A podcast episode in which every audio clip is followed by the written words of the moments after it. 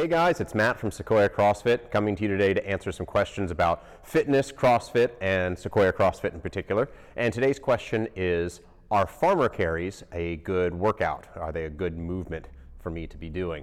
And the answer is absolutely yes. Farmer carries are a great movement to incorporate into your regimen. And they're a little bit non traditional uh, of a movement, so you might not see them in other gyms, but it's something that is the epitome of a functional movement. This is a movement pattern that requires us to hinge, requires us to move objects over distance, and it's something that we really see in everyday life. Every time you carry your groceries, you're essentially doing a farmer's carry, anything you have in your, your hands.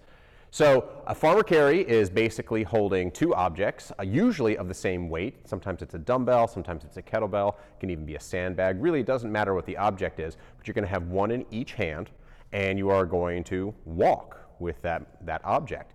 And because all of our workouts are measurable, we can determine how far you move, what amount of weight, and over what time. So, mass times distance divided by time. And we can really easily calculate your work output when we're doing a farmer's carry.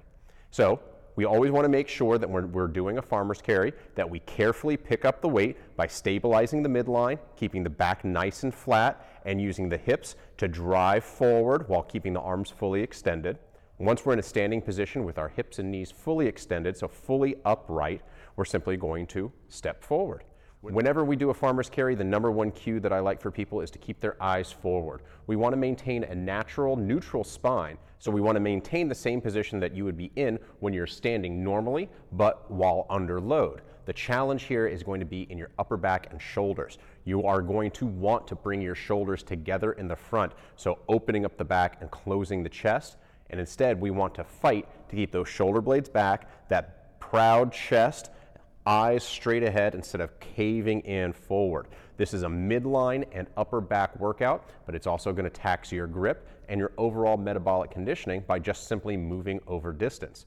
Again, as with all movements in CrossFit, this is a very measurable workout the increased mass and increased distance that you can move that object and the decreased time that you can move it in is going to mean more power output. Mass times distance divided by time.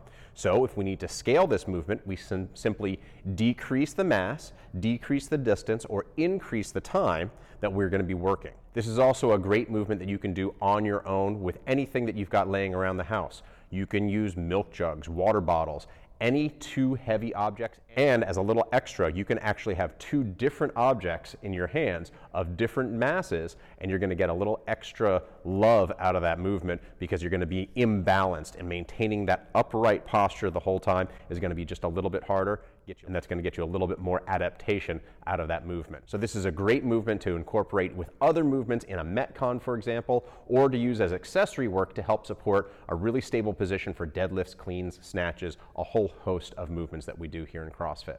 To find out more about what it is we do and some of the tips, tricks, and techniques that we use here, visit us at sequoiacrossfit.com and click on the link for a no sweat intro. You can book a time to come into the gym, like right now when it's nice and quiet. We can go through all of this stuff, including what your individual fitness and nutrition needs might be and how we can help you achieve all of your goals. So go to sequoiacrossfit.com, click on the link for the no sweat intro, and we'll see you real soon.